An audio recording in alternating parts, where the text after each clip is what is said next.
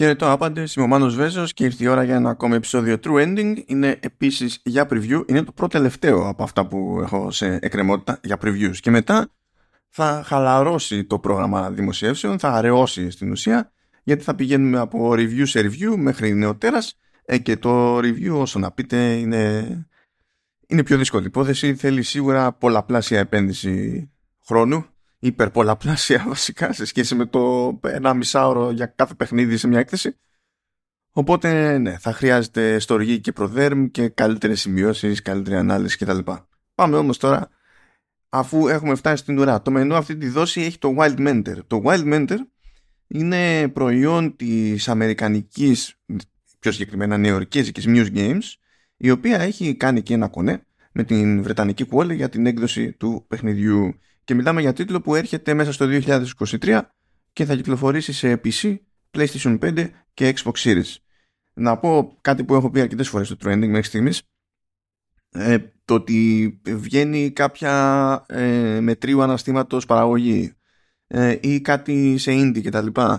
Ε, μόνο σε νεότερο hardware πέραν του PC προφανώς ε, δεν σημαίνει ντε και καλά ότι έχει γίνει κάποια σκληρωστική προσπάθεια για να εκμεταλλευτούν όσο μπορούν τέλος πάντων οι developers στο το νεότερο hardware σημαίνει συνήθως ότι είναι πιο εύκολο να κάνουν τη δουλειά τους εκεί πέρα χωρίς να έχουν ιδιαίτερους πονοκεφάλους ως προς το πόσο γρήγορα μπορούν να φορτώσουν assets και διάφορα άλλα που θα χρειάζονταν περισσότερη δουλειά για να έρθουν στα ίσια τους στο παλαιότερο μηχάνημα. Και στην περίπτωση της Muse Games και του Wild Mentor κιόλας υποτίθεται ότι το σκέφτηκαν για πάψη timing ε, διότι ποντάρουν στο ότι το 2023 πια θα, θα έχει ξεκαθαρίσει λίγο το πράγμα ότι το hardware σε κονσόλες μεριά που έχει νόημα είναι πλέον το νεότερο hardware.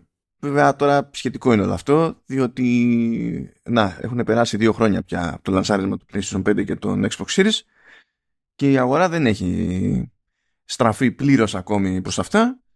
Δεν έχει κάνει κάτι ιδιαίτερο. Εδώ περιμέναμε τις μηχανές. Τα είχαμε πει αυτά και με, το, με τον Ηλία στο Vertical Slice για να έχουν και τα τέλος πάντων νεότερα εργαλεία στα χέρια τους οι developers να πούνε ότι δοκιμάζουμε καμιά τσαχπινιά που να είναι και κομμένη και ραμμένη στα μέτρα του νέου hardware. Τέλος πάντων, το Wild Mentor είναι μια περίπτωση παιχνιδιού που καταλήγει στο νεότερο hardware κυρίως λόγω συγκυρίας και ευκολίας το κατά πόσο έχει προσαρμοστεί ή θα έχει προσαρμοστεί μέχρι το τέλος του 2023 η υπόλοιπη αγορά στο νέο hardware είναι άλλο καπέλο και δεν το πολύ βλέπω έτσι, δεν το, δεν το πιστεύω και πολύ αυτό διότι ακόμα έχουμε περιπτώσεις ε, τίτλων έτσι ε, με ένα μέγεθος χ από εταιρείες με ε, ένα μέγεθος ψ που εξακολουθούν να είναι cross-gen. Τώρα θα δούμε από εκεί πέρα. Λοιπόν, τι είναι το Wild Mentor. Το Wild Mentor είναι μια περίπτωση παιχνιδιού με τρεις πυλώνες όπως ε, εξηγεί η Muse Games που είναι η επιβίωση, ε, η εξερεύνηση αλλά και η καλλιέργεια. Και εντάξει όχι μόνο η καλλιέργεια και το χτίσιμο τέλος πάντων. Ε, αν είστε από εκείνους που έχουν δει ένα μάτσο παιχνίδια να ανακοινώνονται σχετικά πρόσφατα ή να, ή να κυκλοφορούν ή μόλις κυκλοφόρησαν και έχουν να κάνουν με το φτιάχνουμε το κήπο μας και ασχολούμαστε εκεί πέρα πέρασε η ώρα, μπορεί να σας ζώνουν λίγο τα φίδια. Ε, υπάρχουν τέτοια στοιχεία στο Wild Mentor, αλλά αυτά είναι η μία πτυχή της, της υπόθεσης. Η λογική είναι ότι ε, το, ο χώρος στον οποίο καταλήγει να παίζει ένας παίκτης ε, είναι, είναι procedural generated, δηλαδή φτιάχνεται κάθε φορά στην τύχη αλλά από εκεί και πέρα σε αυτό το χώρο μπορεί να παρέμβει και να κάνει ό,τι θέλει όπως του καπνίσει με τα μέσα που θα έχει ανά πάσα ώρα και στιγμή ο παίκτης. Είπαμε βέβαια έτσι για επιβίωση, αλλά από τα πρώτα πράγματα που εξηγεί η Muse Games είναι ότι γενικά το κομμάτι της ίδιας επιβίωσης είναι υποτονικό και είναι υποτονικό επίτηδες. Οπότε ας πούμε ότι το Wild Mentor δεν προσπαθεί να πάει και να προσγειωθεί ακριβώς εκείνη την υποκατηγορία που υπάρχει τάση να βαφτίζεται τέλος πάντων κόζι όπου το ζήτημα είναι να κάνουμε μια χαλαρωτική, να μπλέκουμε σε μια χαλαρωτική διαδικασία και να μην μας κυνηγάει τίποτα. Απ' την άλλη δεν ε, έρχεται και για να βγάλει την πίστη του παίκτη να προσπαθεί να μετατραπεί σε roguelike, roguelite και τα, και τα συνάφη. Τώρα στον κόσμο του παιχνιδιού υποτίθεται ότι ελέγχουμε έναν ήρωα ο οποίος ξυπνά και δεν θυμάται τίποτα. Απίστευτο, στα games δεν έχει ξαναγίνει αυτό ποτέ. ε, και έχει για παρέα ένα πνεύμα το οποίο επίσης δεν θυμάται τίποτα και δεν έχει ιδέα υποτίθεται ότι σε αυτόν τον κόσμο ε, προϋπήρχε ένας ε, πολιτισμός ο οποίος διαλύθηκε και κανένας δεν έχει τη μνήμη του τότε κανένας δεν έχει πληροφορίες αρκετές του τότε και αυτό είναι στην ουσία μια δικαιολογία για να στηθούν οι μηχανισμοί προόδου στο, στο παιχνίδι διότι ε, υπάρχουν κάποιοι εχθροί στο, στο περιβάλλον. Υπάρχει, υπάρχει σύστημα μάχης το οποίο είναι αρκετά ήπιο αν και θέλει μερικές φορές έτσι, μια προσοχή στον συγχρονισμό γιατί ε, έχει κάποια έτσι, βασικά όπλα ο, ο πρωταγωνιστής. Έχει και μια σπίδα όμως η οποία στην ουσία λειτουργεί και ως καθρέφτης και πολλές φορές χρειάζεται ε, να κάνει πάρει κάποιο χτύπημα για να πετύχει τον εχθρό με, τη, με το ίδιο βλήμα στην ουσία που, που αποκρούει. Οπότε θέλει εκεί πέρα μια, κάποια προσοχή, αλλά δεν υπάρχει ιδιαίτερη δυσκολία στην πραγματικότητα. Και ο στόχος σε κάθε περίπτωση είναι εφόσον εξερευνούμε ε, τριγύρω να καταφέρουμε και να βρούμε κάποια άλλα κομμάτια από πνεύματα υποτίθεται που τα επιστρέφουμε στο δικό μας και έτσι α, ανακτά κάποιες μνήμες του παρελθόντος και στην ουσία αυτό μεταφράζεται σε νέα γνώση που μας δίνει το περιθώριο να κατασκευάσουμε, να καλλιεργήσουμε νέα πράγματα που αντίστοιχα ανοίγουν τους μηχανισμούς και μας δίνουν το περιθώριο να κάνουμε πιο περίπλοκες τέλος πάντων παρεμβάσεις στο, στο περιβάλλον αλλά να είμαστε και πιο οργανωμένοι για τις επόμενες περιπέτειες. Πιστό εργαλείο σε κάθε περίπτωση είναι το φτιάρι. Και γιατί είναι πιστό εργαλείο το φτιάρι, διότι μπορείτε στα σοβαρά να καθίσετε και να ανοίξετε χαντάκια. Δηλαδή στην τελική θα μπορείτε να κάνετε και πολλά άλλα πράγματα στην αρχή αρχή του παιχνιδιού. Μπορείτε να ανοίξετε χαντάκια, να αποφασίσετε πού θα φυτέψετε, πού θα βάλετε ε, τους σπόρους σας. Υποτίθεται ότι καθώς ξεκλειδώνετε πράγματα, ξεκλειδώνετε και άλλους σπόρους και για άλλα φυτά κτλ. Ε, διότι τα χρειάζεστε αυτά, έτσι κι αλλιώς, για να, για να ζήσετε. Το ζήτημα δεν είναι δηλαδή επιβιώνουμε στη μάχη, το ζήτημα είναι επιβιώνουμε γενικά διότι υπάρχει και μετρητής της πείνας και μετρητής ε, της, της δίψας. Και από τα ενδιαφέροντα στοιχεία του παιχνιδιού είναι ότι το, το κλίμα που επικρατεί στο περιβάλλον αλλά και η ώρα της ημέρας, πιο πολύ το στάδιο της ημέρας, τώρα εντάξει δεν το πάμε ώρα ώρα, παίζουν ρόλο ως προς αυτές τις δύο ανάγκες. Και ε, μάλιστα η μία επηρεάζει και την άλλη. Όταν δηλαδή καταναλώνει τροφή ο πρωταγωνιστής, ταυτόχρονα καταναλώνει και μέρος από τα αποθέματα νερού που έχει, οπότε ανεβαίνει τέλος πάντων η, η δίψα του. Σε αυτόν ακριβώς το μηχανισμό παίζει ρόλο ακόμη και το τι τροφή καταναλώνει. Άρα, όταν ξεκινάει και αυτό που έχει πιο πρόχειρο είναι σπόροι, επειδή οι σπόροι υποτίθεται ότι είναι ένα έτσι, κατά βάση στεγνό πράγμα, ε, του φαίνει περισσότερη δίψα η κατανάλωση των σπόρων. Πιο γρήγορα τέλος πάντων.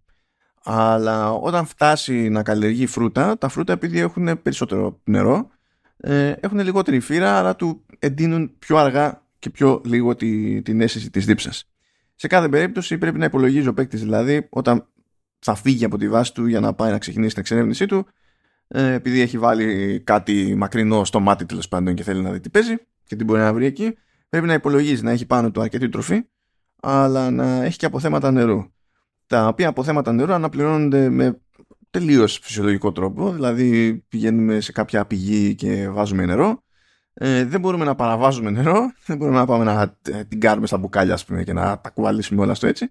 Διότι στην ουσία κάθε φορά που βάζουμε νερό, εκείνη τη στιγμή πέφτει η στάθμη ε, του νερού που είναι διαθέσιμο. Αναπληρώνεται λίγο αργότερα έτσι με, τη, με την πάροδο του χρόνου. Δεν είναι ότι κάποια στιγμή αδειάζει, ξεμένουμε και είμαστε βοήθα Παναγιά.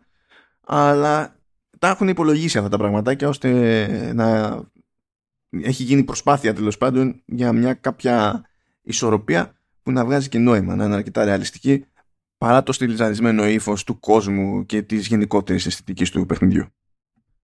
Το στοιχείο που μου άρεσε περισσότερο περιέργως είχε να κάνει με τη διαχείριση του αγροτεμαχίου, ας το, ας το πούμε έτσι, του κήπου τέλος πάντων. Διότι σε κάποια φάση μου δείξαν ότι ε, έστω τέλος πάντων υπάρχει ένα αριάκι, έτσι, έστω ότι υπάρχει μια, μια λιμνούλα, ένα κάτι και θέλουμε να χρησιμοποιήσουμε το νερό γιατί προφανώς χρειαζόμαστε νερό για να καλλιεργήσουμε το οτιδήποτε. Άρα παίζει ρόλο η ίδρυυση. Ε, μπορούμε εμείς να πάμε να σκάψουμε το χαντάκι που θα οδηγήσει το νερό προς τα εκεί που θέλουμε, προς τον κήπο μας και το πώς το σκάβουμε καθορίζει προφανέστατα την πορεία που θα κάνει το νερό και κατά πόσο αποτελεσματική θα είναι η ίδρυυση και, και τα λοιπά.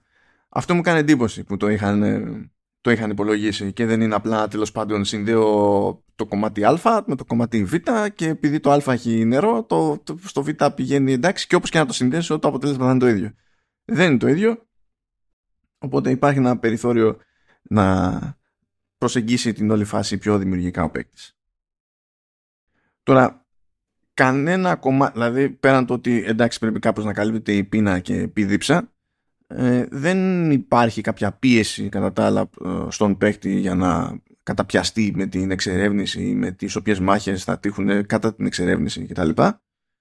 Ε, ούτε περιορίζεται στην εξερεύνηση με μετρητές τύπου στάμινα και πάει λέγοντας. Το μόνο που τον περιορίζει στην ουσία είναι πάλι τροφή και, και νερό. Αν λοιπόν αποφασίσει κάποιος ότι εντάξει, εγώ αυτά που έχω κάνει εδώ στον κήπο και με αυτά που μπορώ να καλλιεργώ είμαι jet και θέλω να καθίσω με αυτά τα εργαλεία και με αυτές τις επιλογές που έχω και απλά να περάσω την ώρα μου χαλαρά, μπορεί να το κάνει.